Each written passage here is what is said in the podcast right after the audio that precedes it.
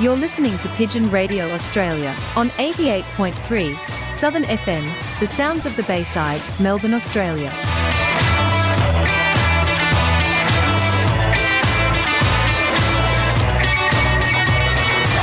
Stop the pigeon, stop the pigeon, stop the pigeon, stop the pigeon, stop the pigeon, stop the pigeon, stop the pigeon, how? Let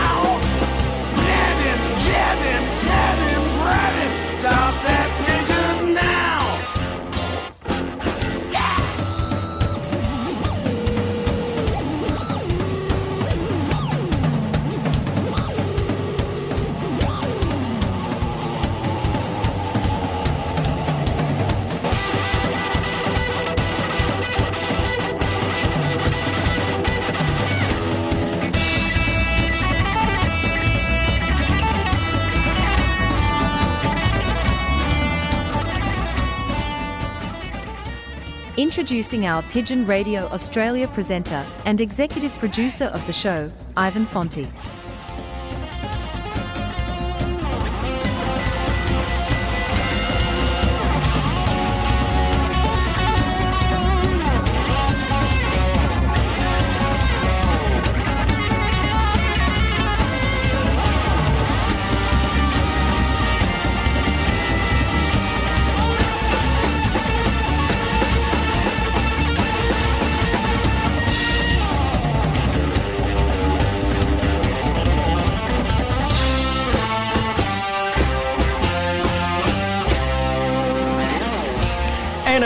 Morning, and welcome to another edition of Pigeon Radio Australia, brought to you here on this great little community radio station. Is 88.3 Southern FM, the sounds of the Bayside. And you're listening to Pigeon Radio Australia. On Pigeon Radio Australia this week, we have an exciting show because last week we weren't on because of Australia Day, and I'm proud to say that uh, Southern FM had a great outside broadcast last week for Australia Day at this time slot. So, congratulations to our great little community radio station here, 88.3 Southern FM. We've got a great show. We've got Kenny McCall introducing new correspondents. Our show is taking up a new, fresh look, and we've got new correspondents. We're going to introduce them. We've got some interviews to play. We've got some uh, media stuff that we want to uh, tell you about. So, on with the show. Pigeon, stop the pigeon, stop the pigeon, stop the pigeon, stop the pigeon, how? Let him, jab him, tab him, grab him, stop that pigeon now! Yeah! Hello and welcome to Pigeon Radio Australia, another edition of Pigeon Radio Australia this week. And it's a very warm welcome to our co presenter, Mr. Tony Barbara. Hello, Tony, how are you? And uh, welcome again to Pigeon Radio Australia. Good, Ivan, and how are you? And hello to all the listeners and everybody around the world. Yeah, uh, hello to all the listeners. How's your birds going, uh, Tony? Well, they not much. They're not flying much, like, but they in good health. Mm? And how did your breeding go this year? How, how's your breeding season going? Well, New Year's I had a shocker. Yeah? Uh, all the bloody birds went of the eggs. Them bloody fi- Oh, I see. Yeah, you had the fireworks and the birds. Yeah, well, that's what happens to pigeons when there's a thunderstorm or fireworks. The birds will uh, get off their eggs and they won't sit on the eggs. And uh, that round of birds that uh, were laid when the fireworks were on or the thunderstorm, they won't. You won't have anything out of them. That was my first round. Was gonna be. Mm. Because I bred very late anyway. Mm. Unbelievable. Yeah, because I still got some two and three year olds left over, so Mm. I was not gonna breed much. Mm. So anyway, uh, Ken bred some for me, Mm. for us anyway, ten bears. Mm. Getting ten of you, that's twenty. And hopefully I breed twenty myself, four, four, 40 yearlings. Now, we've got a few interesting articles from overseas, and I'm just going to read a couple of the interesting articles we have. In New York City, in New York City in America, Pigeon pirates. Now listen to this, Tony. Pigeon pirates. Pigeon pirates. Uh, uh, uh, New York City pigeon pirates ruffling feathers by knitting birds and selling them to gl- gun clubs. Now, pigeon pirates are spreading their wings on the streets of Manhattan, illegally netting the filthy squabs and then selling them out of state to be killed for sport, animal advocates allege. The most recent pigeon uh, pilfering took place on January the 16th when Hell's Kitchen resident Susan Tang and her husband Nicholas witnessed two men in a dark blue Dodge caravan and with New York plates toss seeds on the ground along the 10th Avenue between 58th and 59th Streets. The poachers netted about 50 pigeons, tossed them into the van, and sped off. So, what do you think of that, Tony? In America, they're catching pigeons to send to the gun club. That's cruel. It is terrible. Terrible. Yeah, very bad. Uh, and those those blokes uh, should be arrested for that uh, bad behaviour. Should be put away for a couple of months to Yeah. teach them a lesson. Yeah, I think so. Now, also in England, pigeon fanciers I move up the pecking order. Opening time of his many cages, Michael Trojajak watches proudly as more than 70 dusty blue pigeons take flight, soaring high above snow covered fields in, the, in eastern Poland. My birds are athletes, says the 42 year old pigeon fancier who inherited his passion for breeding the birds from his father and grandfather.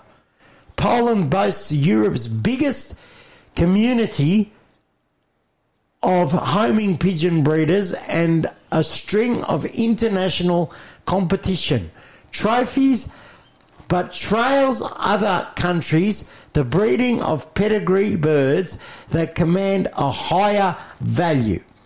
As one of those who has decided to do something about that, Troyazak said he had turned professional after retiring from the army a few years ago and teamed up with a friend.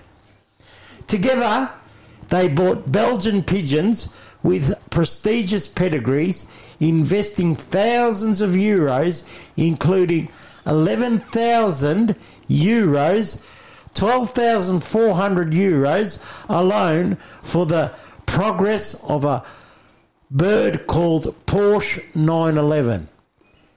He's provided us with a lot of satisfaction and money.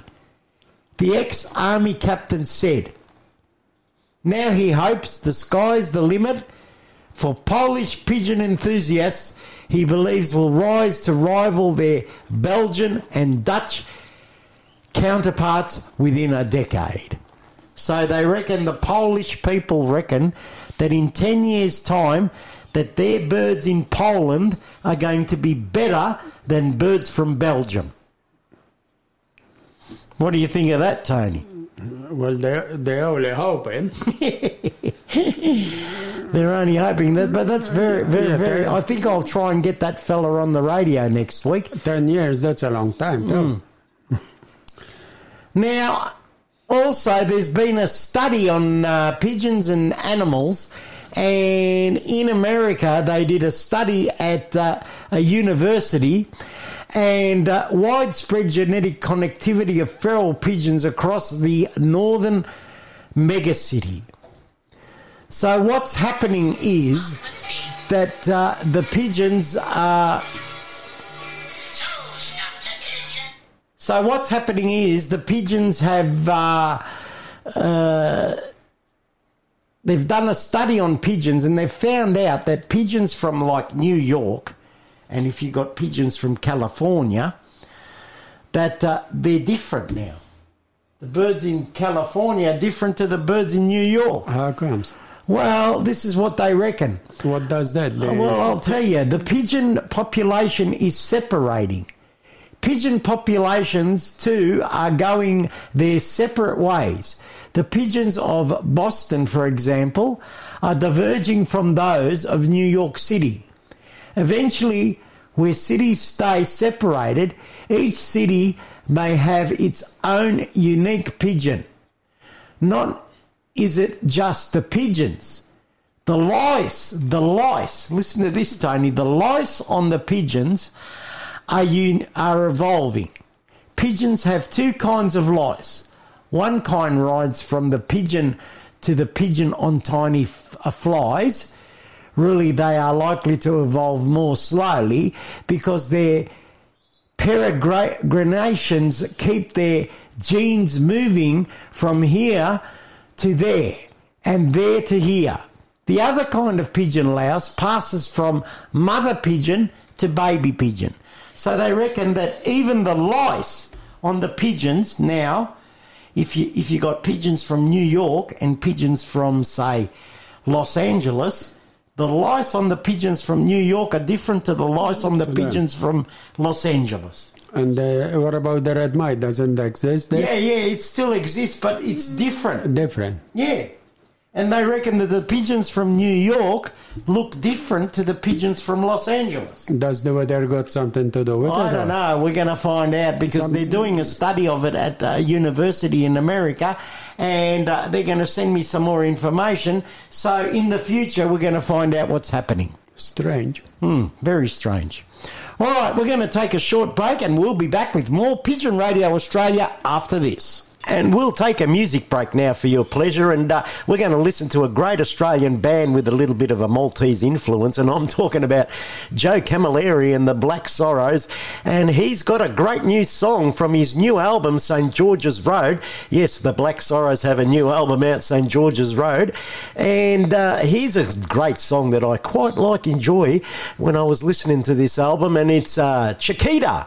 Joe Camilleri and the Black Sorrows here on Pigeon Radio Australia. Enjoy. We'll be back. How can there be anything better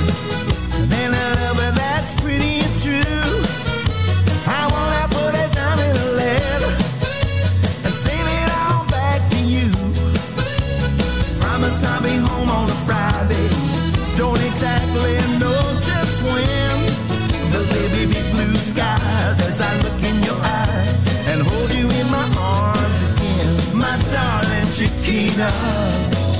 You're the only one for me. Ain't no woman sweeter. I love you for eternity. Been working like a slave in a galley, cutting sugar cane until I drop.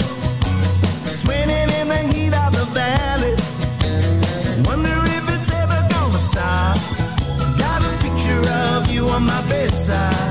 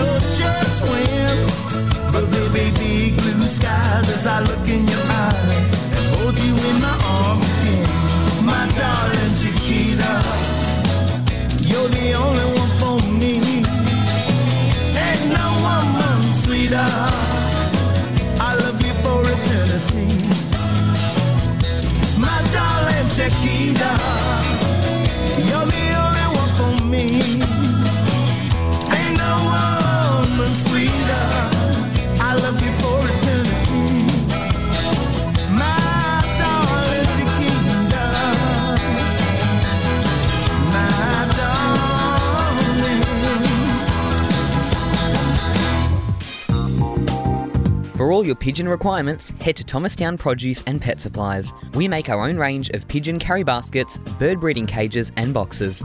We're one of Melbourne's largest suppliers of quality seed, feed, and more. You'll find health supplements, minerals, and grits for pigeons and other breeds. Visit Thomastown Produce and Pet Supplies at our retail shop in Apex Court, Thomastown, or phone 9464 2439. Southern FM sponsor.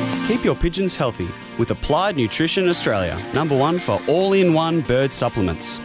Tummy Right for Pigeons is a nutritional supplement for racing pigeons to support proper functioning of the gastrointestinal tract. The Applied Nutrition range of products is made in Australia and sold factory direct to you. For top quality products formulated by Australia's leading animal and avicultural nutritionist, visit appliednutrition.com.au. Southern FM sponsor. Your one-stop hedges and farming supplies. Tara Meat. We get racing pigeons racing, horses racing, cattle and poultry feeding. All racing pigeon products and supplements available. We also have live poultry sales. Tara Meat stock feed and farming supplies. 1227 Holden Road, Toolern Vale. Open seven days a week. Telephone Peter on 0484 340 551. Southern FM sponsor. Natural Pigeon Products are the Australian distributors for Rohnfried Pigeon Products. Rohnfried, a German based company, is a leading manufacturer of world class, premium, European racing pigeon products that will help you maintain your racing pigeons' inner health all year round. Contact Natural Pigeon Products on 035 998 1000 and pigeonvitality.com.au. Southern FM sponsor. Hey, what you doing, Dad? Hmm? Oh, I'm painting the deck. Why? Because the varnish protects the wood from the sun. Why? Because sunlight in Australia is really strong. Why? Well, because it's full of dangerous UV rays. Oh. Dad, shouldn't you also protect yourself then? When you cover things, they last longer. Same goes for you. Be sun smart. Save your skin.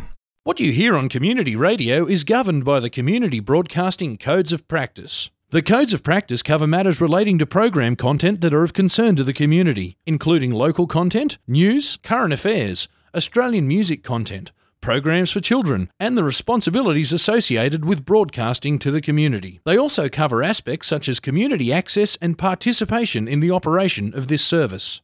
Copies of the codes are available from the Community Broadcasting Association website www.cbaa.org.au. I know fire.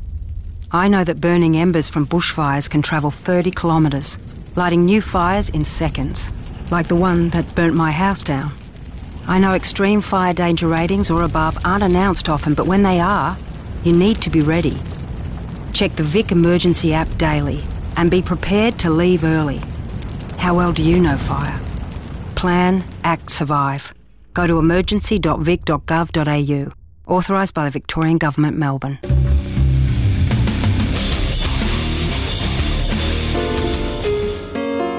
When everything keeps changing, it's hard to know how to feel. So, if the last couple years have left you with mixed emotions, you're not alone. Search Beyond Blue Coronavirus for free tools, support, or to have a chat today.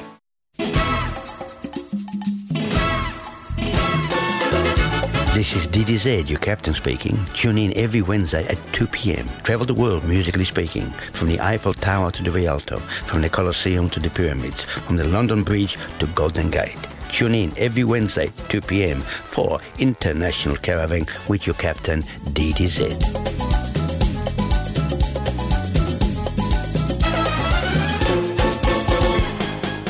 Želite li okusiti Hrvatsku? Ugodite hrvatskom glasu. S Maricom Čok. Hrvatska glazba. Vijesti i čet. Svakog ponedjeljka od 22 do 3 sata. Upravo ovdje. Na 88.3 Južna FM. Zvukovi uz obalu.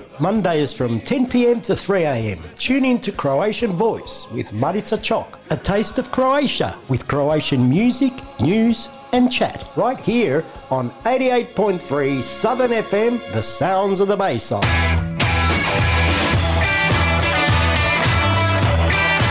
You're listening to Pigeon Radio Australia on 88.3 Southern FM, the sounds of the Bayside, Melbourne, Australia.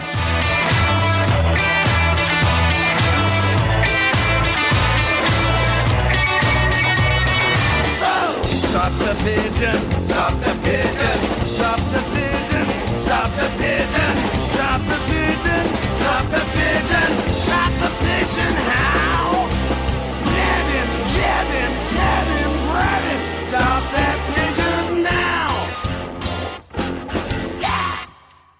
You're tuned to 88.3 Southern FM, the sounds of the Bayside, and you're listening to the only devoted racing pigeon radio show in the world, and that's Pigeon Radio Australia.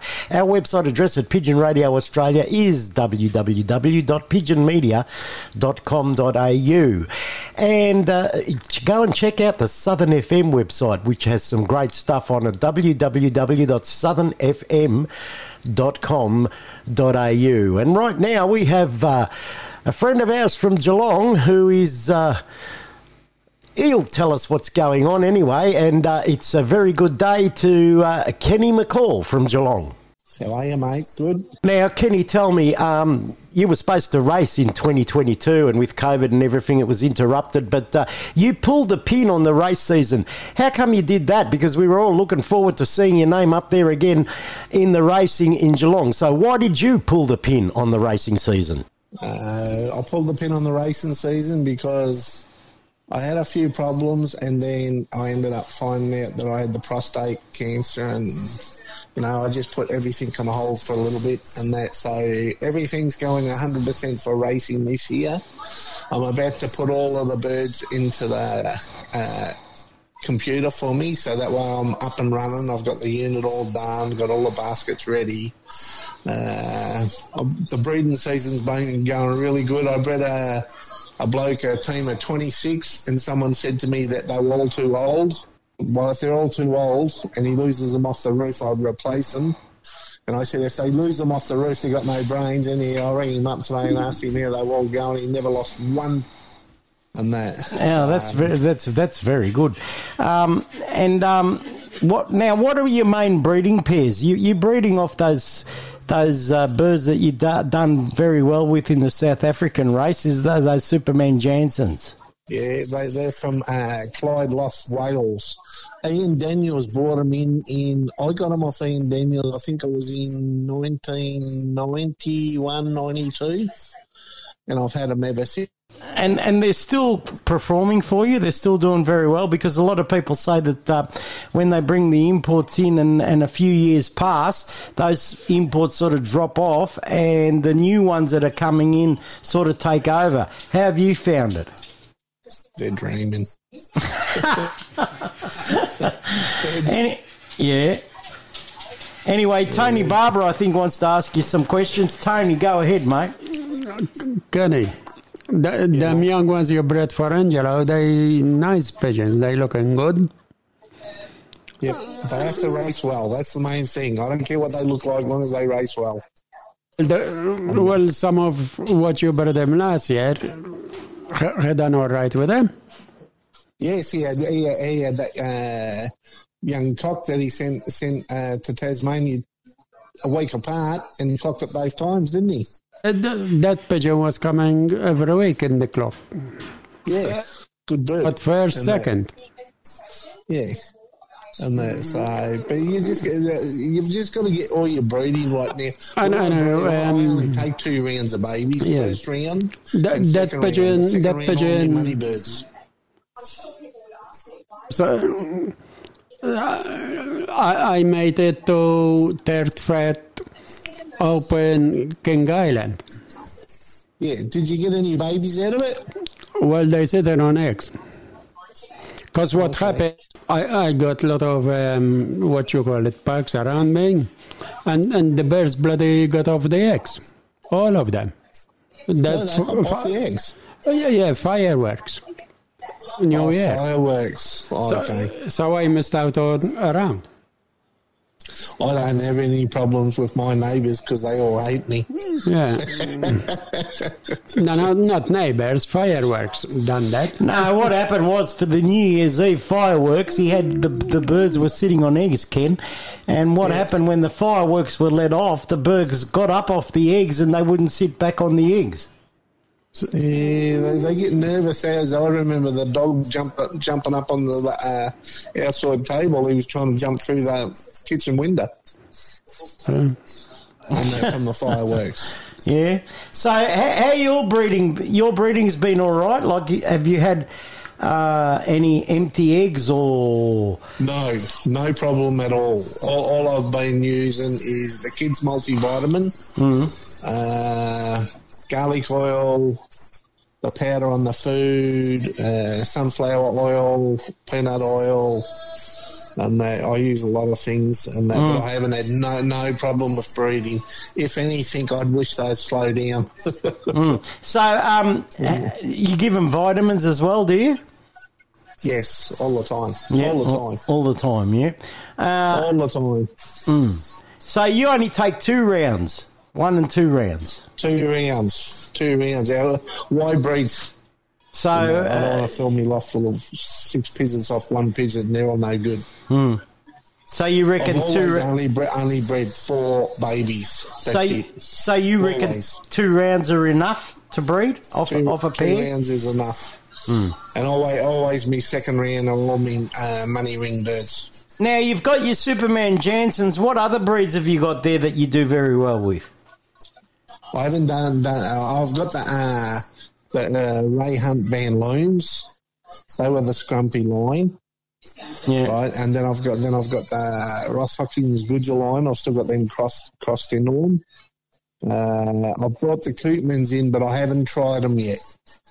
Right, All so right. they're they're untried. And where, and where did you obtain your Koopmans from?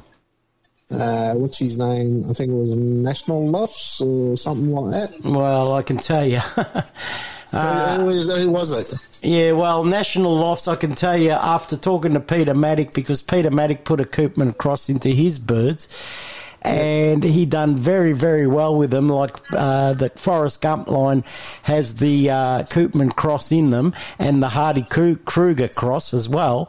Um, and uh, he he did. I never knew that. Yeah. Yeah, and he did state in that article in the Racing Pigeon Journal, Peter did state that uh, those Koopmans that come out of National Lofts are probably the best Koopmans off. Uh, um, He's the best Koopmans that he had, and then he had the um, also the uh, the birds that come from Hardy Kruger, the uh, Carl Lewis line. Oh, okay. Well, and that'd be interesting to see how they fly. I like them. I really like them. And that, so it'd be interesting to see how they fly. In China at the moment, uh, the uh, Vandenbolks that everybody's raving about are not doing good at all. Okay, I remember the Koopmans many, many years ago when he sent them across to Thailand. So, so how did he go, Koopman, when he first sent those birds over to Thailand? Did he sort of dominate the racing? Did he? I don't know uh, because I was talking to David Finnerty about it, and David Finnerty said they were big birds, and the ones the ones I got here are big birds. Yeah, they usually are big birds. Heron coisters, Koopmans are, are usually very big birds. I tell you, some of the Supermans, they were big. They were like a bantam. Really? And they were. There was one pigeon my mate called it Chook. And Right, and they how, were how, big, and they were bloody good pigeons. Well, I can tell you that I've bred a few big pigeons in my loft, and I've found that when I get a big chooky-looking pigeon, it doesn't do any good. So you've you've found that these big birds that you've bred have done good for you. Yeah. Well, they're big and light framed. Mm. Right? You know, not not big and heavy, and they, every, everything is up to you. You can have all the best pigeons in the world. If you don't know what you're doing with them, you're not going to do any good. So, what do you do with them? You're telling us that uh, if you don't do any, if you don't do the good thing with them, you won't do any good. So, what do you Yeah, reckon? You gotta, get, you gotta get the feed right. You got to get the loft management right. Mm.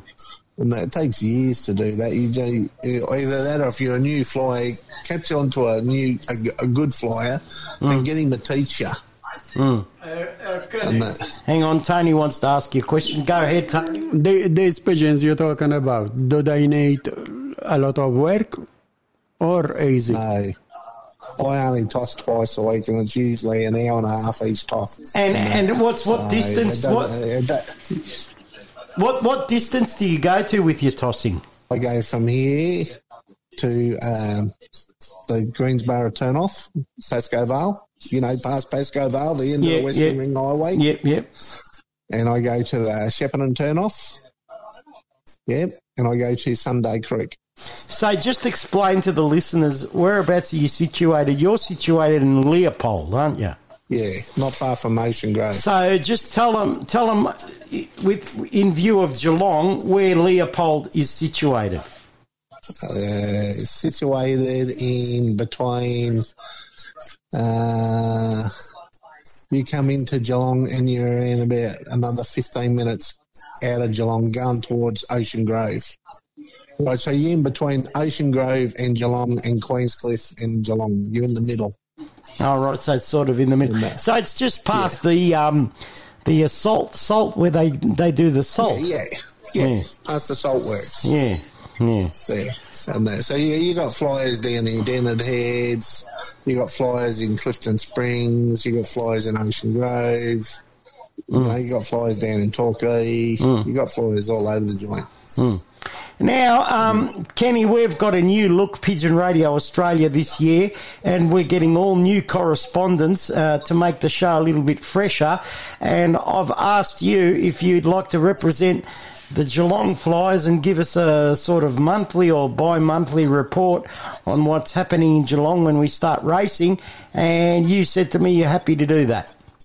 Yeah, I don't mind doing that. All the boys down in Geelong. Uh, good on you. So you're going to be our No. Geelong man, Kenny McCall. Unless they get rid of me in Geelong. no, they'll, they'll be fine. Yeah. I haven't seen I haven't seen them for a while because by the, by the time they have a meeting on a Monday and I start start work, you know, I'm up at four a.m. to work. I'm not going to go to a pigeon club meeting at nine, ten, at, you know, nine thirty at night. I'm sound asleep. Well, I'm I'm just about to uh, call another fella in Horsham. Now um, we've all heard him. His his name's Bryden McPhee, and he's only 14 years old, and he's going to be our junior correspondent, and he's going to. He, I told him, I said, you pick who you want to talk to, you pick who you want to interview, and he's going to set up all the interviews, and we're going to get a perspective from a young fella who's only 14 years old. Oh, it's great to see young people in the sport. Yeah, it is. And that because because if we don't get them in the sport, and they, you know, we go nowhere. I, I ended up getting a new flyer in the sport in Geelong. He works for uh, Parks and Gardens, and I talked to him in the uh, and he's keen as, and he's a, a top greyhound man too. Well, funny you should say that. I went and visited this young fella in Horsham the other day, and uh, I've been giving him a few birds to race. Uh, and uh, they're very excited about the pigeons. In fact, all the birds I gave them, I said, "You put these in the race loft." They've put them in the stock shed, uh, and uh, he's very excited about those birds. And I introduced him to a couple of flies from Belgium that he's getting advice from, and um, other used to uh, race greyhounds as well. And uh, I was talking to his mum, and his dad and his mum actually met while they were racing greyhounds, and now they race pigeons. Wow, it's amazing, isn't it?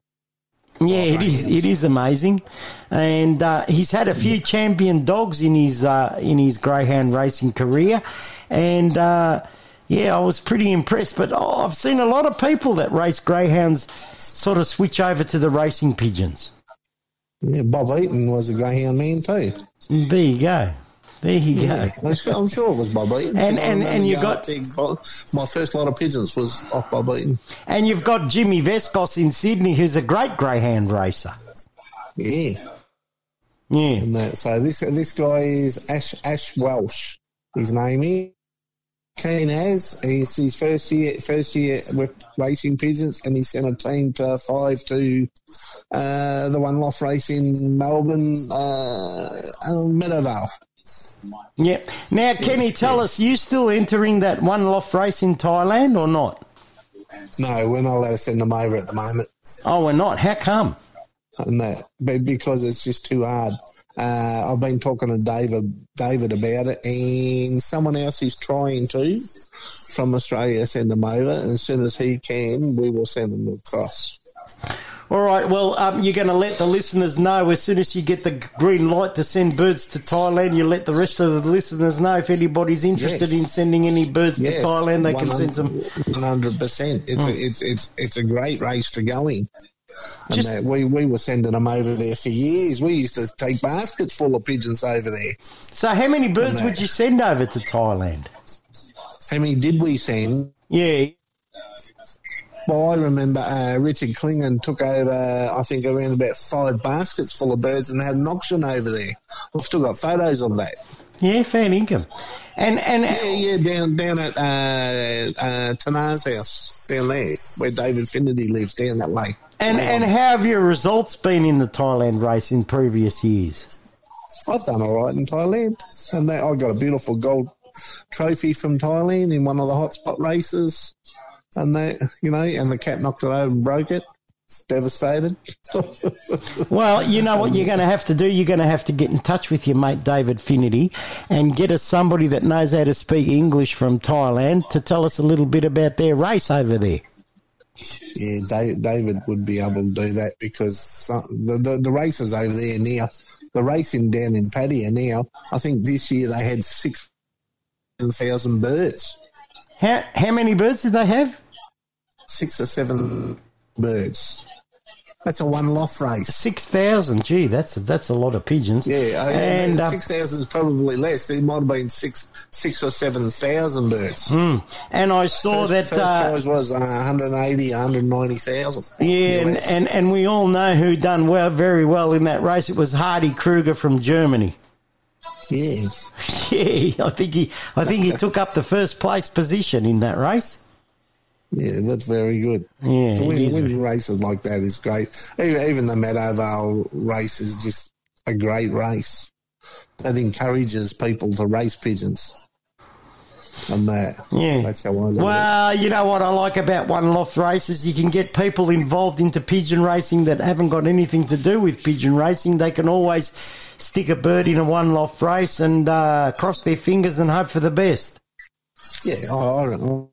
One off race. Hmm. We went down there. I, me and my brother went in it. I sent two birds, and I was a winner take all. We went down there, waited and waited and waited. There was it's. Hmm. We drove home, and when I got when I got home, David Lockwood rang me and he said our bird was the only one that made it on the night. We pulled it all the way too. Oh, that's a fabulous story, Kenny.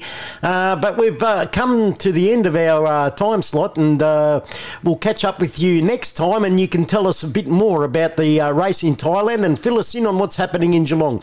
And thanks for being a part of Pigeon Radio Australia this morning. Right now, we're going to take a tribute music break, and uh, last week we had the sad news all over the news, uh, all over the world that. Uh, Meat Loaf sadly passed away last week, and uh, I'd like to play a little bit of a tribute to Meat Loaf because that's the kind of stuff that uh, we were listening to when I was young.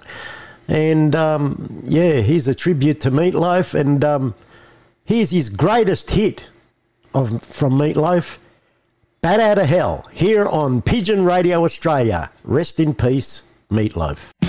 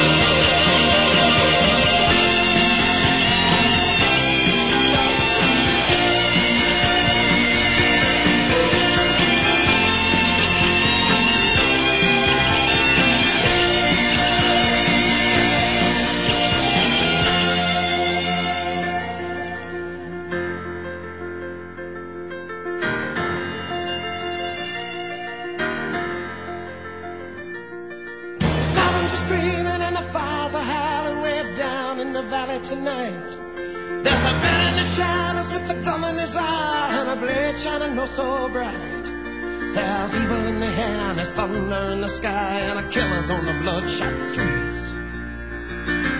On down in the tunnel with a deadly horizon. Oh, I swear I saw a young boy down in the gutter. He was starting the foam and the heat.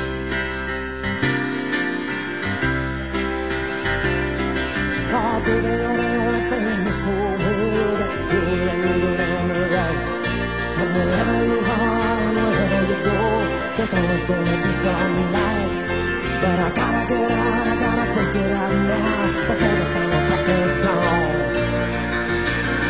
So we die at the most of our one night together when it's all they new, We'll both be so alone.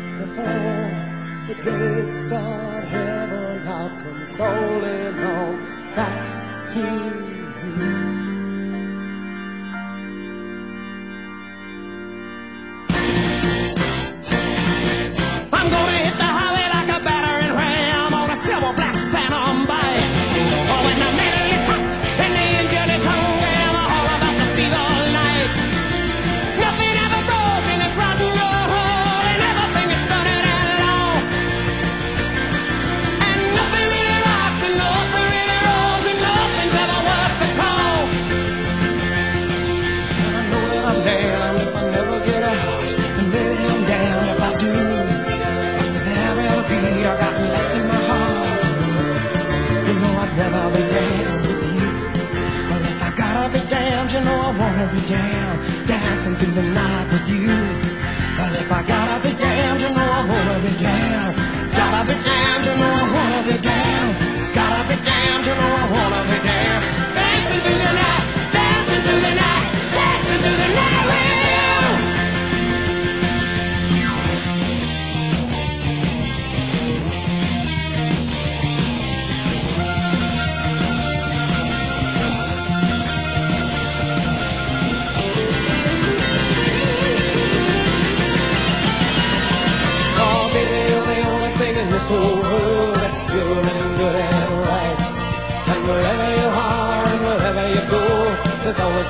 some last. But I gotta get out, I gotta break it out now before the final crack of dawn. So we gotta make the most of our one night together when it's over, you know we'll both be so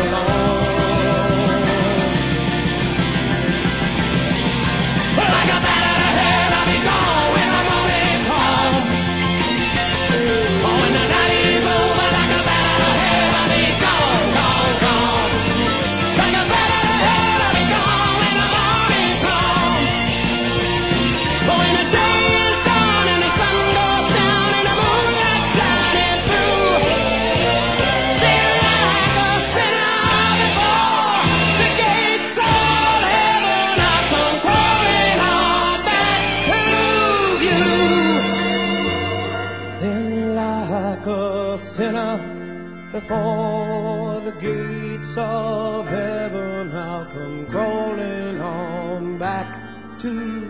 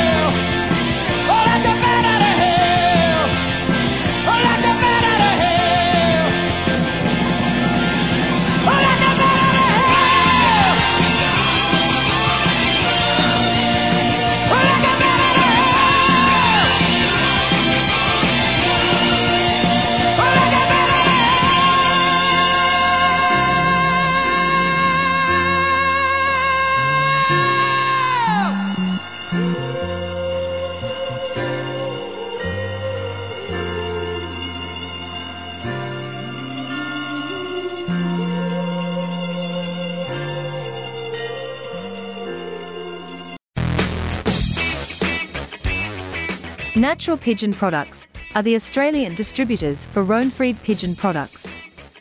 Rohnfried, a German based company, is a leading manufacturer of world class, premium, European racing pigeon products that will help you maintain your racing pigeon's inner health all year round. Contact Natural Pigeon Products on 035 998 1000 and pigeonvitality.com.au. Southern FM sponsor. Your one-stop produce and farming supplies. Tara Meat. We get racing pigeons racing, horses racing, cattle and poultry feeding. All racing pigeon products and supplements available. We also have live poultry sales. Tara Meat stock feed and farming supplies. 1227 Holden Road, Toolern Vale. Open seven days a week. Telephone Peter on 0484 340 551. Southern FM sponsor. Keep your pigeons healthy with Applied Nutrition Australia, number one for all in one bird supplements.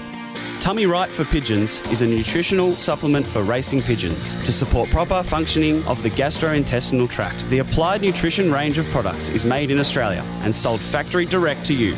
For top quality products formulated by Australia's leading animal and avicultural nutritionist, visit appliednutrition.com.au. Southern FM sponsor. For all your pigeon requirements, head to Thomastown Produce and Pet Supplies. We make our own range of pigeon carry baskets, bird breeding cages, and boxes. We're one of Melbourne's largest suppliers of quality seed, feed, and more. You'll find health supplements, minerals, and grits for pigeons and other breeds. Visit Thomastown Produce and Pet Supplies at our retail shop in Apex Court, Thomastown, or phone 9464 2439. Southern FM sponsor. G'day, Josh Gatt, host of Bluestone Sounds, a show about live music and emerging acts. Just letting you know that I'm still running the show on your Wednesday, midday to 2 pm. But if you're a night owl like me, I'd like to very warmly invite you to come and hang out on your Friday morning, Thursday night. That's right, Bluestone Sounds Midnight Edition. Playing the risque stuff I can't play during the light of day. That's midnight till 3 am on your Thursday night, Friday morning.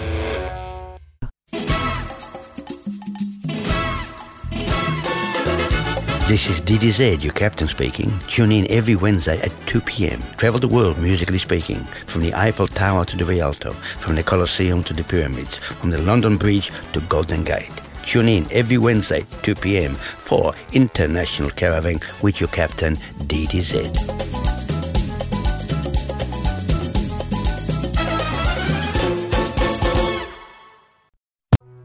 Hi there, it's me, Graham the Garden Gnome. If you want to know everything about where I live in your garden, listen in to Molly's Blooming Hour every Saturday at 4 pm. Only here on 88.3 Southern FM. Across Melbourne, this is 88.3 Southern FM.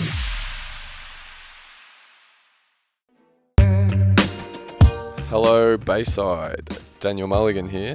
I host a little show on Thursday nights from 10 pm till midnight called I Know You Got Soul. If you tune in, you'll hear top quality hip hop, soul, and R&B from local, international artists, old school, new school, and everything in between. That's I Know You Got Soul. 10 pm, Thursday nights on 88.3 Southern FM.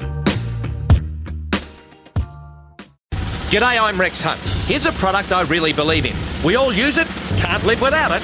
What is it? It's water. Now, I told you it was a great product. What else has so many uses?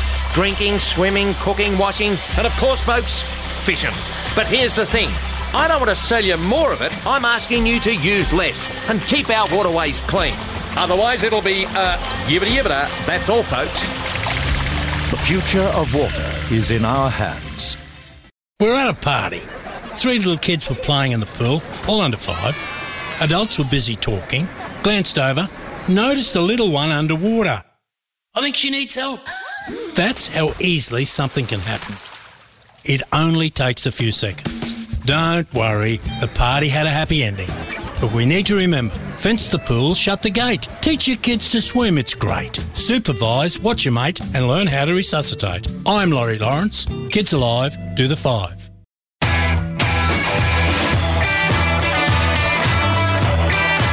You're listening to Pigeon Radio Australia on 88.3 Southern FM, the sounds of the Bayside, Melbourne, Australia.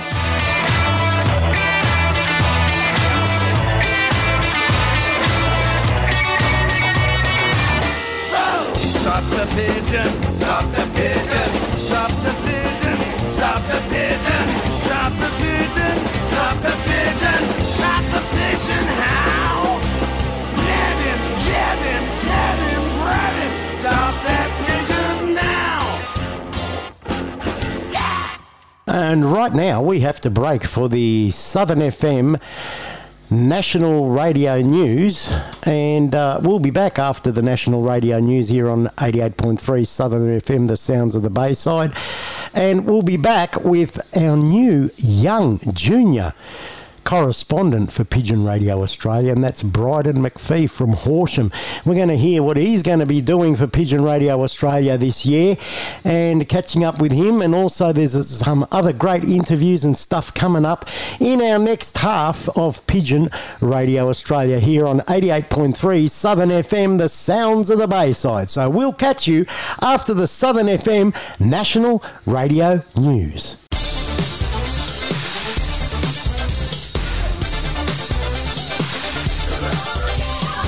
You're listening to Pigeon Radio Australia. Broadcast from Melbourne, Australia on 88.3 Southern FM, the sounds of the Bayside.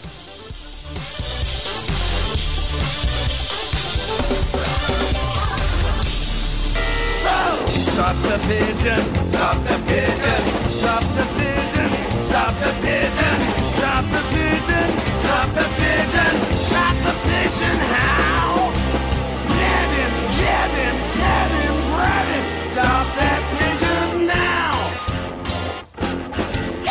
You're tuned to Pigeon Radio Australia here at uh, our home studios in Melton, Victoria, and our website address at Pigeon Radio Australia is www.pigeonmedia.com.au. And you're tuned to a great community radio station, which is 88.3 Southern FM, the sounds of the Bayside, and our website address at Southern FM is www.southernfm.com.au.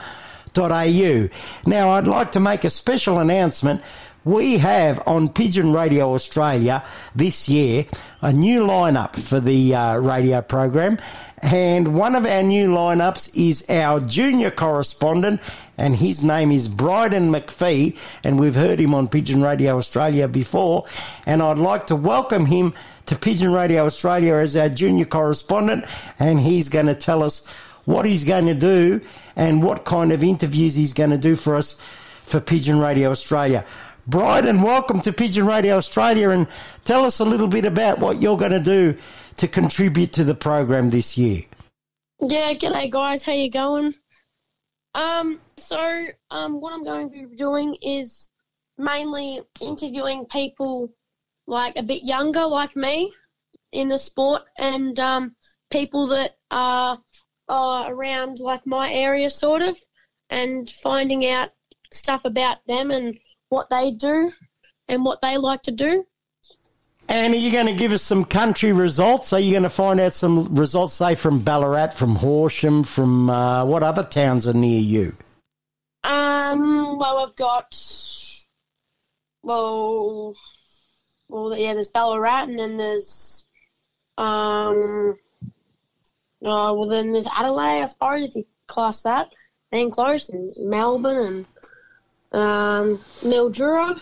Mm. Well, put it this way, Bryden. What I'm going to do is I'm going to give you a free ticket. So you just got to ring me every week and say to me, Ivan, I've got this so and so from Mildura or so and so from Horsham, and you can do the interview and you can run the whole show.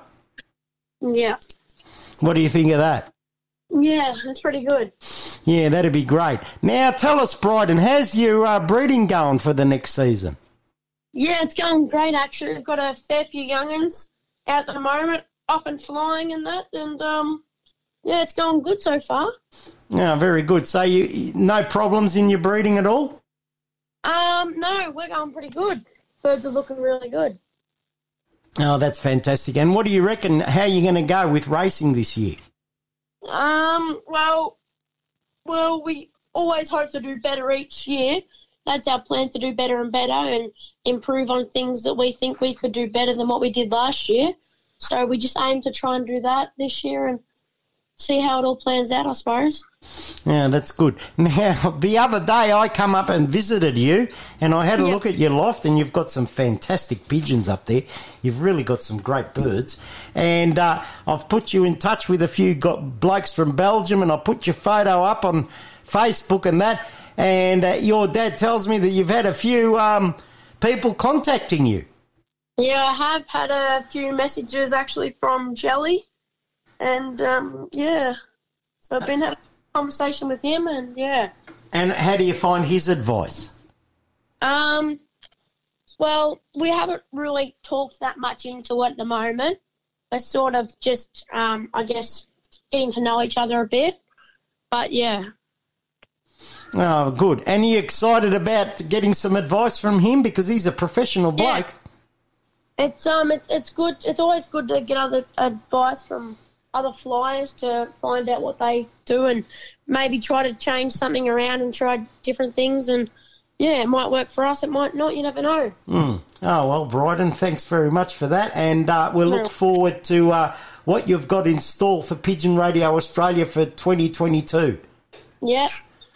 All right, mate. Thanks very much for being a part of the program, and uh, we'll catch up with you next week. All right. No worries. Thanks, Ivan. Thanks, mate. See you later. See ya. Bye.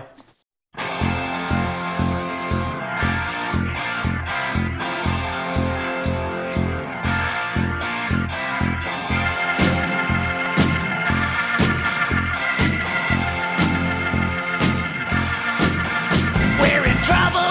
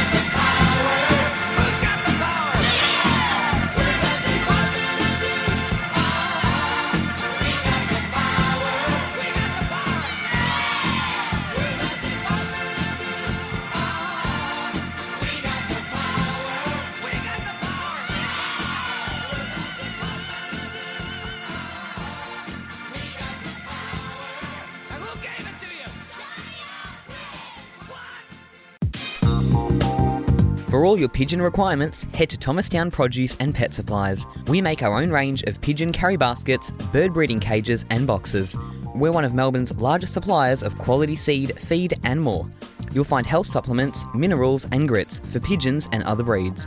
Visit Thomastown Produce and Pet Supplies at our retail shop in Apex Court, Thomastown, or phone 9464 2439. Southern FM sponsor. Keep your pigeons healthy with Applied Nutrition Australia, number one for all in one bird supplements. Tummy Right for Pigeons is a nutritional supplement for racing pigeons to support proper functioning of the gastrointestinal tract. The Applied Nutrition range of products is made in Australia and sold factory direct to you.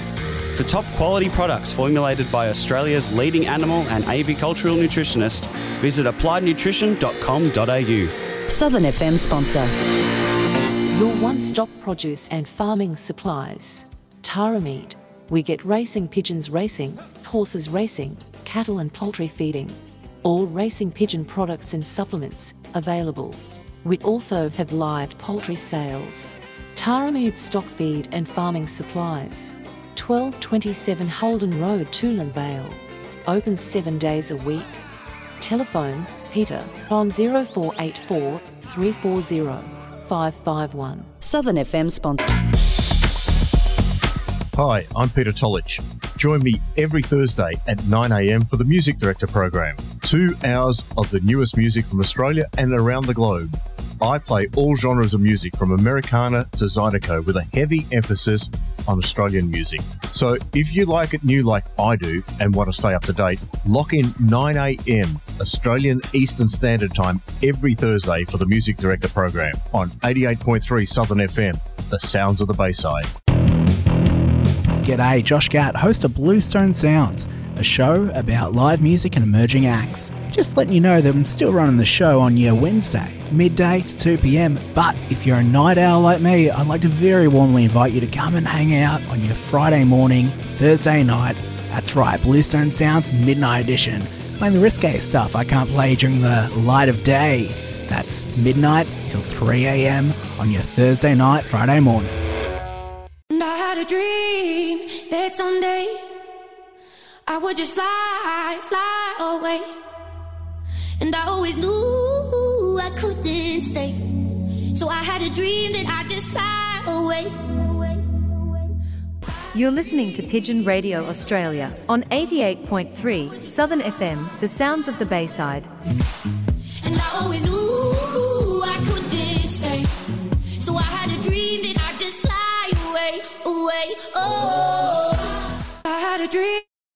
So a dream. So, stop the pigeon, stop the pigeon, stop the pigeon, stop the pigeon, stop the pigeon, stop the pigeon, stop the pigeon,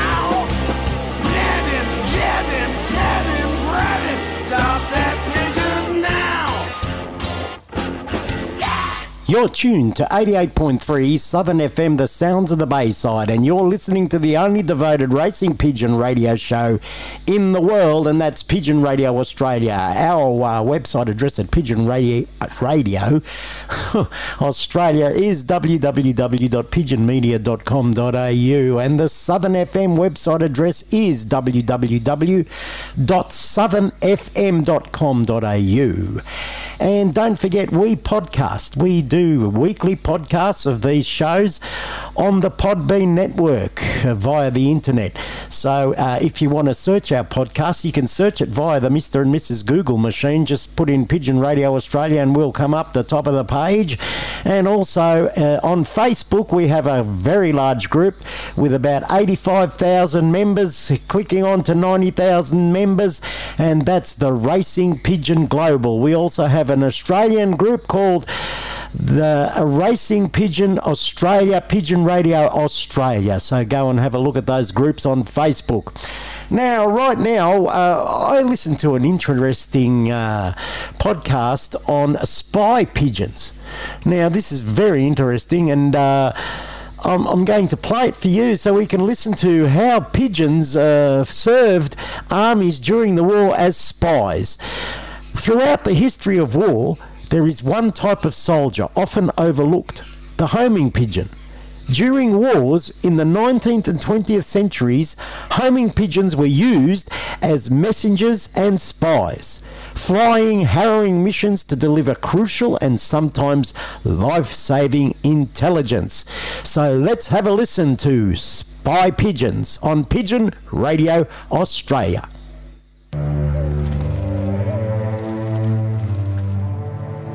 Not all pigeons are created equal. Anyone who spent time in plazas and porticos recognizes that few of these dirty urban birds are likely war heroes. But the birds we're discussing today are homing pigeons, which refers to specific breeds descended from the rock pigeon. This ancient wild bird was found to have an uncanny ability to find its way home even from great distances. They could also reach top flying speeds of 100 miles per hour and maintain a speed of 60 miles per hour across hundreds of miles. This made the rock pigeon an excellent breeding species for racing pigeons. Pigeons have been bred for racing since biblical times, almost 3,000 years ago. However, one of the earliest recorded uses of these fast birds to carry messages only came around 540 BCE when King Cyrus of Persia trained pigeons to reach far lands in his empire, carrying tiny notes attached to their legs with bits of leather. The ancient Greeks also sent news of the original Olympic Games with pigeons. Distant towns discovered the names of the victors when the birds arrived bearing simple messages with a name and event. In a similar fashion, the ancient Romans used pigeons at chariot races to tell the wealthy team owners how their horses fared. A thousand years later, in the 12th century, Genghis Khan created a pigeon postal service, establishing a relay system of nests across Asia and Europe. These nests were called lofts and could house dozens of birds in a large set of interconnected cages. But as the centuries wore on, raising pigeons became less of a practical endeavor. In medieval France, keeping pigeons was a sign of prestige. The bird trainers were even called fanciers. In the wake of the French Revolution and the downfall of nobility, pigeon racing became a popular pastime for the common people as well. Using pigeons to carry messages fell by the wayside until war made it necessary for survival. In 1870, during the Franco Prussian War, Paris was under siege. The city received very little information from the outside world, but enterprising Parisians developed a system to bring news from the countryside. With the Prussians lined up outside the city walls blocking all transit, the citizens of Paris found a way to send items up and over the enemy lines gas balloons. Attached to the bottom of the small balloons were pigeon crates. When the balloon fell back to Earth, the rural French citizens opened the crate, wrote brief letters to their countrymen besieged in Paris, and set the pigeon loose with the mail attached. The homing pigeon flew back to its original loft in Paris, where the message was passed along by the fancier. Oftentimes, the entire process from balloon launch to the pigeon's return occurred in a single afternoon. By the end of the siege in January 1871, over 400 homing pigeons, called homers, were floating over the wall via balloons. The Prussian invaders had become so used to seeing the birds that they trained falcons to hunt them mid flight and use rifles to shoot them down. Although 80% of the 400 birds were eventually lost, the Parisian pigeons had proven that the communication system worked. The grateful citizens commissioned Frederick Bartholdi, the sculptor who designed the Statue of Liberty, to create a pigeon statue as a memorial to the siege in 1905. Beyond Paris, European military outfits took note and began to enlist pigeons into the service as special intelligence agents. Naval commanders found that homers could even deliver news back to land from ships at sea. By the turn of the 20th century, pigeon communication was an established widespread tactic, just in time for the next massive war in 1914. This time, thousands of soldiers' lives relied on winged armies of tiny birds. All of Europe descended into chaos as the First World War erupted, and all of its soldiers descended into trenches. As wireless radio and air reconnaissance were still in their infancy, entrenched armies largely relied on pigeons for intelligence and communication. The German Empire used pigeons with small cameras strapped to their torsos to fly over the Allied trenches. Though they could only take a few pictures, the pigeons provided valuable aerial intelligence. These photographer pigeons were only retired toward the end of the war when airplane and camera technology developed enough to allow pilots to take pictures while flying. In France alone, as many as 30,000 pigeons had been used throughout the course of the war. The homers were so important to the war effort that the French government declared that anyone interfering with homing pigeon flights could be put to death. In fact, when American forces joined the Allies in 1917, General Pershing was so impressed with pigeon communication that he ordered the U.S. Army Signal Corps to develop their own lofts and training system. It was one of these American pigeons that would embark on one of the most heroic missions of World War I. The pigeon was called Cher Ami, French for dear friend. She was one of the seven homers Major Whittlesey's battalion carried with them on their push into France's Argonne Forest. The battalion had moved forward on the German lines on October 2nd, 1918 They'd been the only force to reach enemy territory. But 24 hours later, the battalion was cut off by German reinforcements. They were trapped and surrounded, and the Allies had no idea of their exact location. In fact, since Whittlesey's men were behind enemy lines, their own artillery was landing on them. As German machine guns and friendly fire alike rained down on the lost battalion, Whittlesey frantically tried to get a message out via his pigeons. They were only 20 miles from the front, a distance a pigeon could cover in as many minutes at their usual flying speed of 60 miles an hour. But each time Whittlesey loosed a homing pigeon, the Germans shot it out of the sky. As quickly as the messages were sent up, they vanished in a puff of feathers and viscera. Now, he was down to his last bird, Cher Ami. The wounded major quickly scribbled a final, desperate message to the Allied artillery on October 4th. The note gave their position and said, Our own artillery is dropping a barrage directly on us. For heaven's sake, stop it. He gave the note to Cher Ami's fancier, a private named Richards. The private rolled the tiny paper into Cher Ami's message container, a tiny metal cylinder strapped to her leg. Then Richards clutched the little Homer and tossed her into the air. Cher Ami beat her wings furiously and took to the sky, where she promptly headed for the nearest tree branch. Whittlesey and Richards watched dumbfounded as Cher Ami preened her feathers just a few yards away. Homers were notoriously smart. If you'd seen your other comrades blasted out of the sky, wouldn't you hunker down too? Richards carefully and quietly moved to the base of the tree and shimmied up the trunk toward Cher Ami's branch. With a swift shake, Cher took off again. But after seeing Richards climb, now the Germans had the bird in their sights a small howitzer fired a flak shell, leading the tiny pigeon by a few feet. There was a burst of shrapnel, and Cher plummeted to the ground. Whittlesey and his men were crushed. Their last hope of rescue was flapping on the ground like a bird caught in the jaws of death. But Cher Ami wasn't dead yet. The battalion watched as the injured pigeon lifted off again. The Germans opened fire. Rifle shots whizzed by the little bird as she gained altitude and speed. And then Cher Ami was out of range, heading back towards the Allied headquarters and her loft. 26 minutes after Cher Ami took flight, a bell clanged in the pigeon fancier tent near the main loft at headquarters.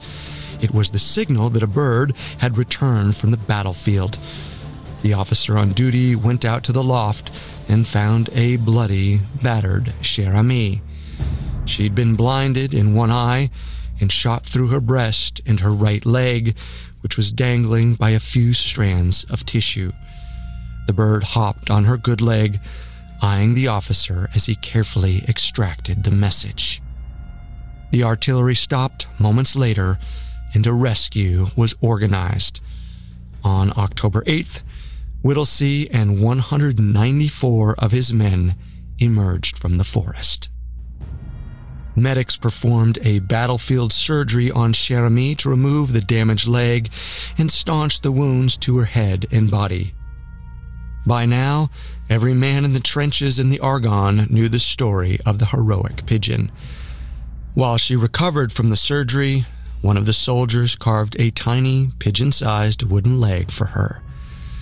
Ami was sent back to the United States for a victory tour to schools and hospitals, sporting her new leg the whole time. When the French heard the story of the pigeon and the daring rescue, they awarded Cher Ami the Croix de Guerre, one of their highest military honors. Unfortunately, Cher Ami lived for less than a year after the battle. She died in Fort Monmouth, New Jersey, and her body was donated to the Smithsonian Institution, where it still resides. By 1931, when Cher ami was inducted into the Racing Pigeon Hall of Fame, the concept of using homing pigeons in war was considered outdated. As airplanes, tanks, and wireless radios developed, the use of massive pigeon lofts on the battlefield seemed antiquated. When another world war broke out a few years later, the Allies were caught off guard by the almost immediate fall of France. Winston Churchill became desperate for intelligence from the occupied territory and realized that obtaining it would require every kind of tactic in the book, including homing pigeons. But the military had forsaken pigeon breeding for years, and now the majority of pigeons in Britain were once again bred by the public for races. So, as Hitler moved west to conquer Britain, the call went out across the country for birds to be donated to the national defense. This time, pigeons were going up against the Nazis. We'll hear about the top secret pigeons of World War II right after this. Now back to the story. By May 1938, another war in Europe seemed imminent. Britain's SIS, or Secret Intelligence Service, secretly bought 60 acres of land 55 miles northwest of London. The property, which would serve as the home for British espionage and cryptography during the war, was called Bletchley Park. The acreage included a mansion, outbuildings, an enormous garage, and a pigeon loft. The espionage division at Bletchley knew that intercepting German radio communications and researching code machines wouldn't get them enough intelligence to win this war. They needed their own intel from the source. They'd use men and women, but the more boots they had on the ground, or wings in the air, the better. So they turned to another flock of agents, pigeons. Drop a pigeon in France, and it could fly home to Britain with intel the pigeons would be indispensable spy tools. Unfortunately, Bletchley didn't have enough birds. They needed hundreds to make the plan work. But while the military had ignored pigeon breeding since the end of World War I, the working class in Britain had taken up the slack. When the war broke out in 1939, there were over 600 pigeon racing clubs in Britain, with over 300,000 homing pigeons and 70,000 lofts. The majority of these birds were bred specifically to fly great distances very quickly. After all, pigeon races were often 600 miles long, about the distance from London to Berlin. When the call went out across the nation for volunteers to form the National Pigeon Service, the response was overwhelming. British Major William Osman called the massive outpouring of pigeon contributions the only ammunition of the war to be provided free of charge. By June 1939, Bletchley Park was up and running as Britain's primary headquarters for espionage, including spy pigeons, which was why local pigeon trainer Charles Skevington was having trouble with his wife. Charles was well known in the local community for breeding and training some of the best racing pigeons in Britain. When British intelligence asked him to train pigeons for Bletchley Park, he couldn't reveal the specifics to anyone. So he told his wife he was simply adding some new feathered friends to the roster of local birds he looked after. Training a pigeon was no small job. Each bird needed at least a hundred flights, beginning varying distances away from their loft to acquire the homing sense. Once they had that, the pigeons considered that loft home and would find their way back almost without fail.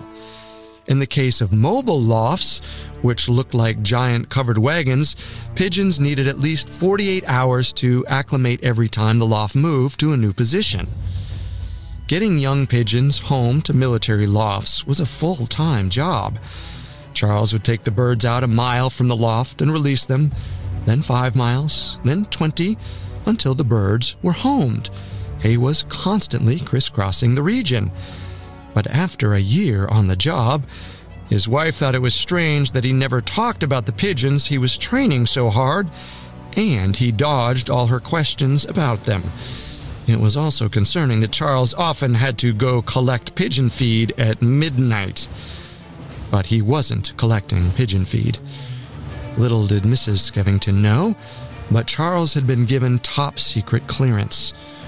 The Bletchley staff all had clearances and signed ironclad non disclosure agreements.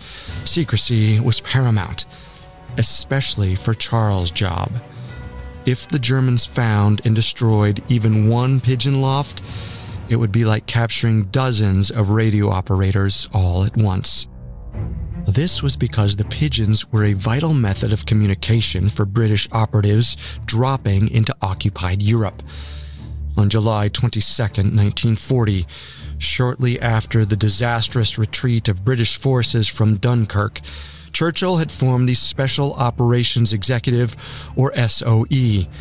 Their mission was to insert agents into enemy territory and gather intelligence from civilian informants already living under occupation. However, there were two significant disadvantages working against the agents and their usual modern method of communication with headquarters radios. First, wireless radios were bulky and difficult to transport, much less operate in the field. Even worse, the Germans could intercept the radio transmissions and discover the hidden locations of radios and their operators. Pigeons could allay some of those difficulties. So on August 21, 1940, the SOE founded Squadron 419 and enlisted some of the Bletchley birds as their first recruits.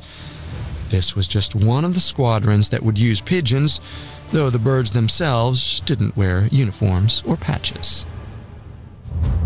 The purpose of Squadron 419 and others like it was crucial. The pilots delivered pigeons into Nazi occupied territory, but they often couldn't risk landing, even for a few minutes, so their primary missions were airdrops. Charles' midnight runs were almost always to the Stradishall airfield, where the Royal Air Force had a base. He often carried two birds, but sometimes as many as six, which was the largest number he could fit into a single parachute container. The pigeon drops were an elegant process of bundling the birds into small cardboard tubes and shoving them out of the back of the old Whitley bombers. Each cardboard container, about a foot long and six inches wide, had a small parachute attached, which let the birds drop softly onto French soil. Taped to the outside of the container was an envelope with instructions in English and French, a questionnaire, two sheets of thin rice paper, and a pencil. The pigeon container also held two message containers, small one inch cylinders made of bakelite and attached to a tiny leather strap to be snapped around the pigeon's leg. The goal was to have civilians or known informants fill out the questionnaire and release the pigeon. Within hours, the bird would be back home in England, intel in hand. Or Talon. Apart from the airdrops, the pigeons were also a primary method of communication for the covert operatives parachuting into enemy territory. Homing pigeons were only one way communication, but thanks to their discreet size, they were the best option for many clandestine operations. So SOE agents carried pigeons bundled into their jackets when they parachuted. The pigeons were so important that mandatory pigeon training was implemented for SOE operatives. They learned many key facts about caring for homing pigeons. The birds could only stay in confinement for 48 hours before they needed to move their wings, but after 10 days, pigeons often lost their original homing sense and acclimated to the local area. Agents even learned how to read pigeon feces to determine whether the bird was fit to fly. As the training manual put it, color provides guidance. If showing green, the pigeon is out of sorts and not reliable. It wasn't the training the agents expected, but the birds were ready to deploy. The first pigeon used in the fight was covertly dropped into France in early October 1941. Her name was Kenley Lass, and she parachuted into enemy territory with an agent codenamed Felix. The exact nature of Kenley and Felix's mission is uncertain. Some accounts suggest they were sent to investigate the region around Paris and see if an intelligence network could be set up. They parachuted into a sand quarry in a forested suburb southeast of Paris just before dawn. Kenley was tucked into Felix's jacket when he jumped, and she stayed safely in place while he landed, rolled, and quickly pulled in his chute. Felix buried the parachute in the sand to hide it and made his way toward the town of Fontainebleau, just over five miles from the drop zone. After the long hike, Felix was able to release Kenley inside a safe house. She stayed inside while he set off on clandestine investigation around town. Unfortunately, it took Felix 11 days to gather enough intel to send back his report with Kenley. This meant she had stayed cooped up in the house the whole time, fluttering about in the rafters. By the time Felix released Kenley a little after 8 a.m. on October 20th, she was ready to fly like the wind. She arrived back in England by 4:30 p.m. that same day, having covered more than 300 miles. Kenley had shown that the proof was in the pigeon. British intelligence was so impressed that they ordered more birds trained for the Army, Air Force, and Navy. Pigeons were soon filling all sorts of invaluable communication roles during the battle for Britain. The Royal Air Force sent two homing pigeons up with every bomber crew in case of a crash. Their homers had pre written messages with them, so the airmen only had to write their coordinates and the time of the crash. If the plane was going down, every second counted. The RAF birds all had bright yellow Bakelite containers, and every British fancier knew that a yellow container was urgent. When a yellow message arrived, it was immediately called into RAF headquarters so a rescue could be dispatched. The system worked so well that the RAF pigeons were credited with saving nearly 15% of downed aircrews' lives. In fact, some birds got the messages through even if the airmen didn't have time to write out their exact position. One of these was Winky, the first pigeon ever awarded a medal in World War II. Winky was aboard a Beaufort bomber on the cold night of February 23, 1942. Her crew had completed their bombing mission over Norway, but the aircraft had been badly damaged by German anti aircraft fire. Now, on the way back toward England, the plane was coming apart. It crashed into the North Sea about 100 miles off the British coast. The pilots had brought the plane down carefully, and the crew had bailed out into the freezing water, including Winky. They set her loose and started to pray.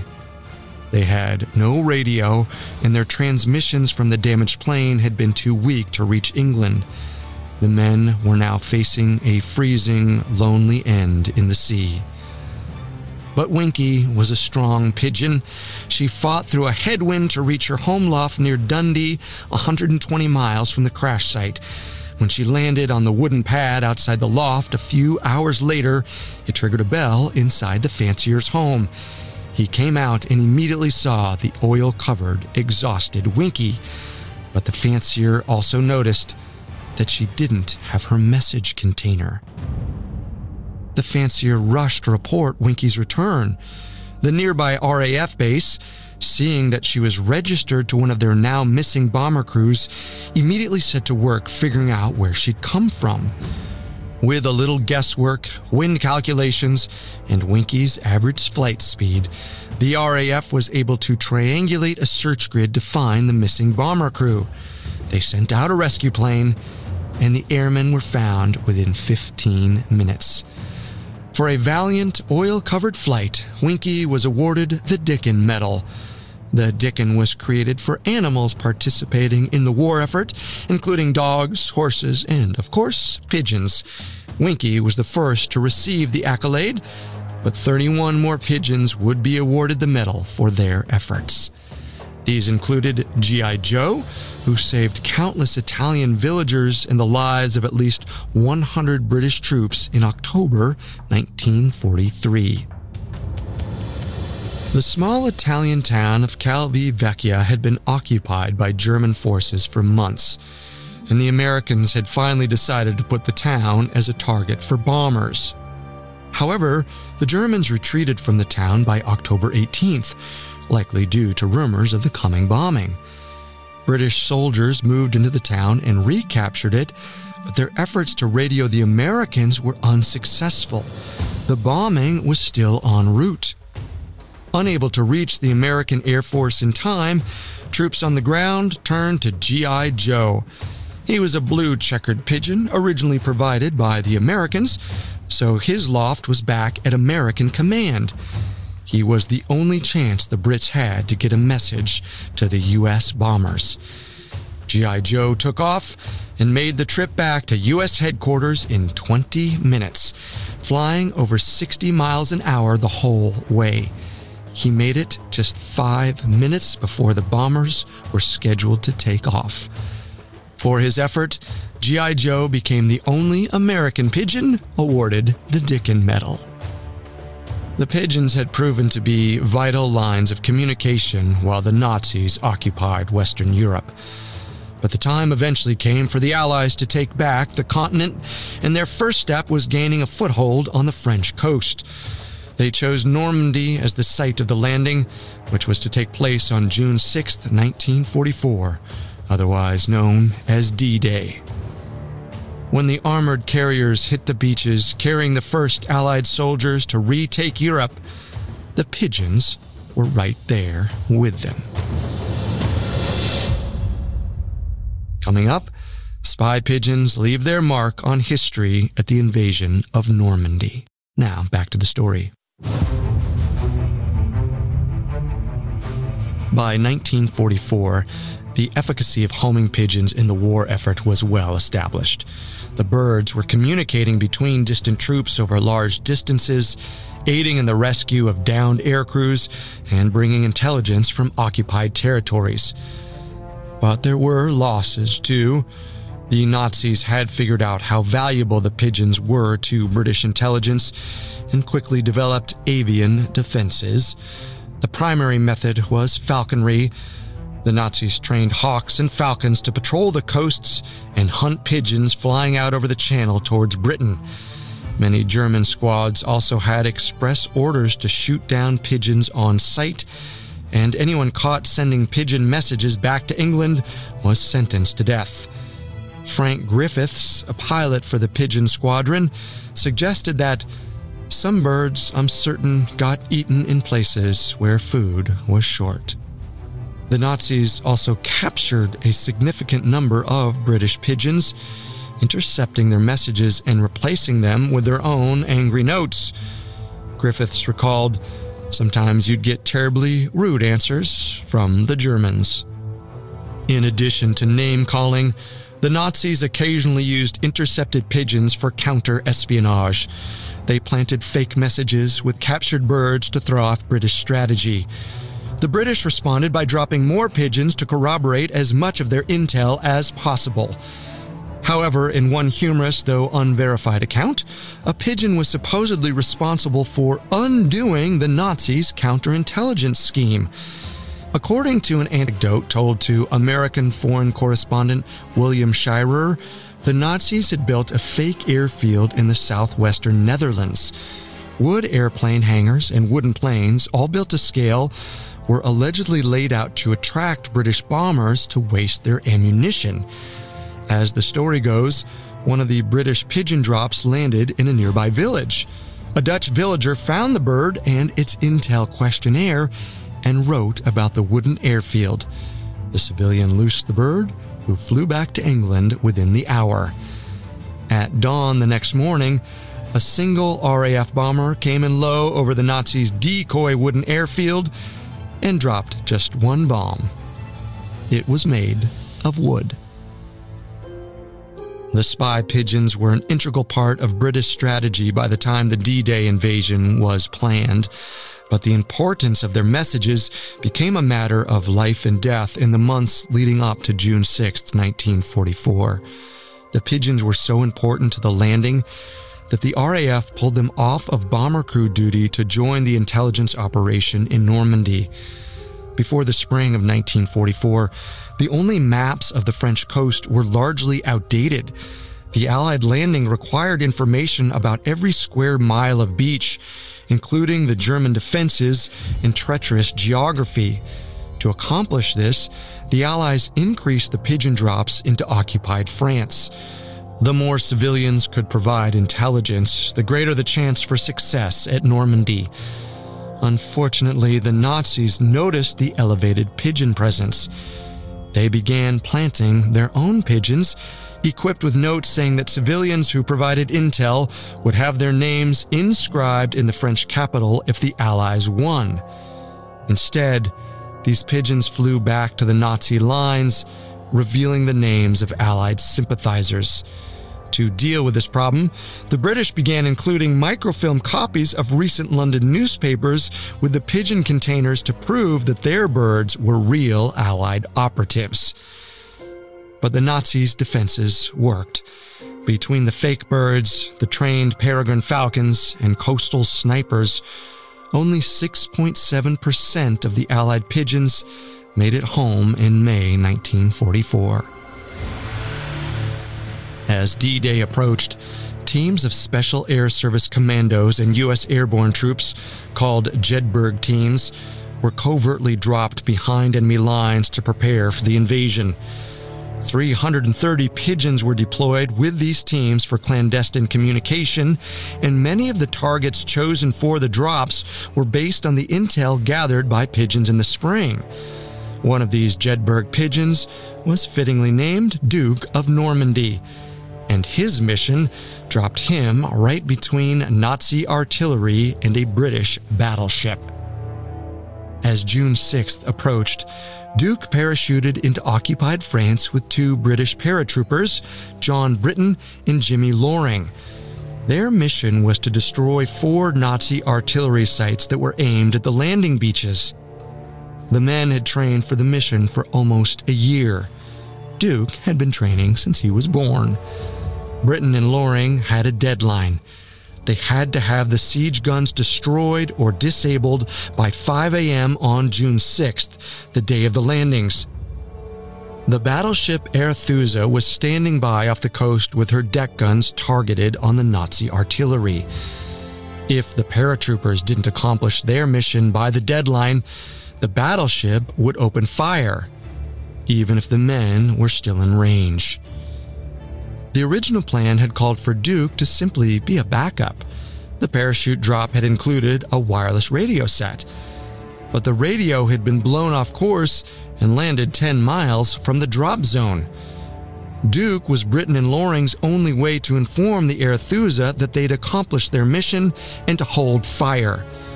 Accomplish their mission they did, but not until 2 a.m. on the 6th, just a few hours before the deadline.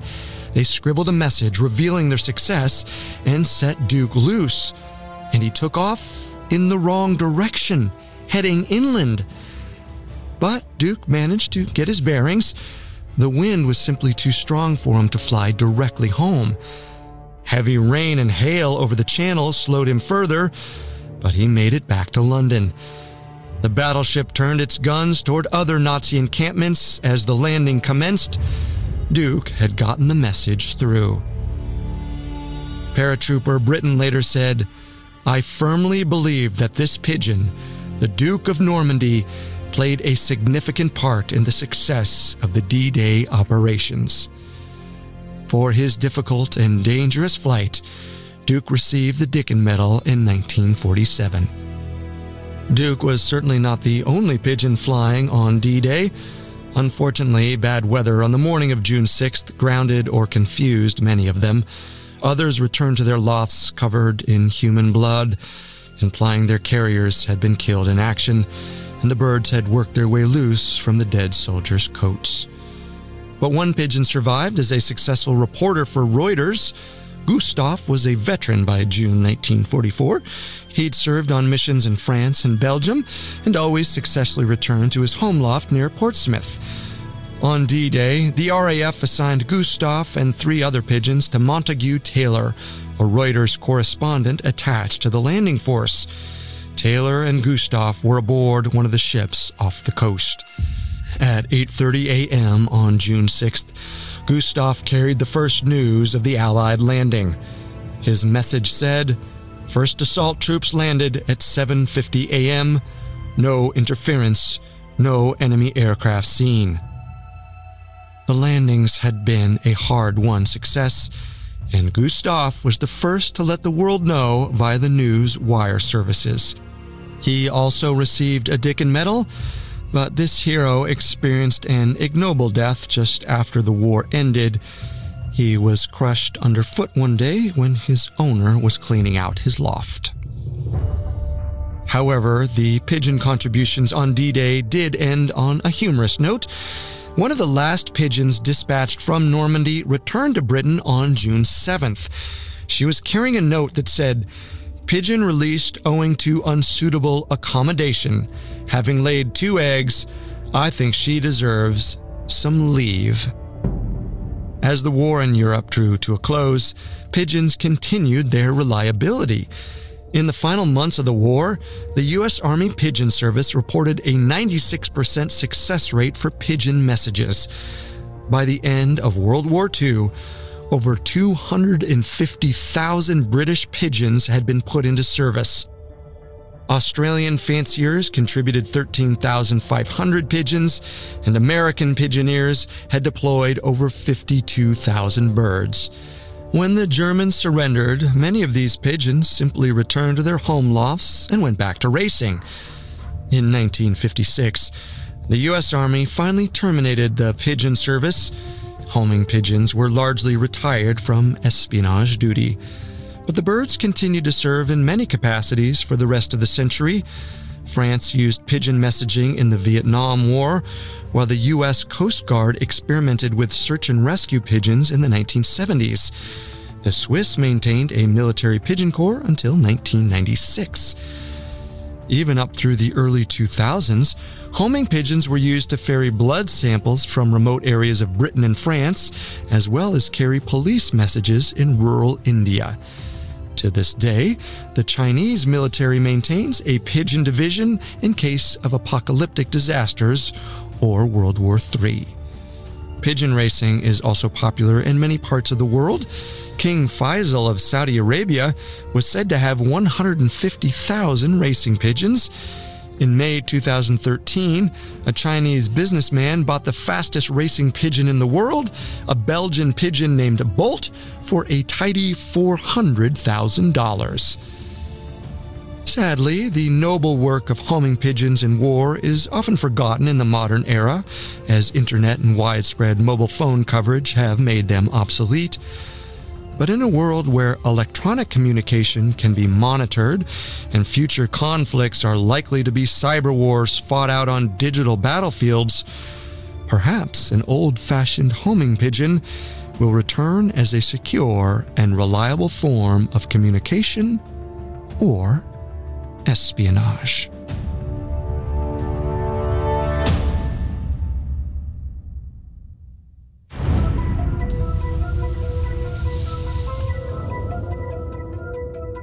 Thanks for listening to Espionage. We'll be back next week with a new episode. For more information on spy pigeons, uh, amongst the many sources we used, we found Bletchley Park and the Pigeon Spies by Bernard O'Connor extremely helpful to our research. You can find all of our Parcast originals for free on Spotify, including Espionage and the full catalog of our deep dives into the world of clandestine operation.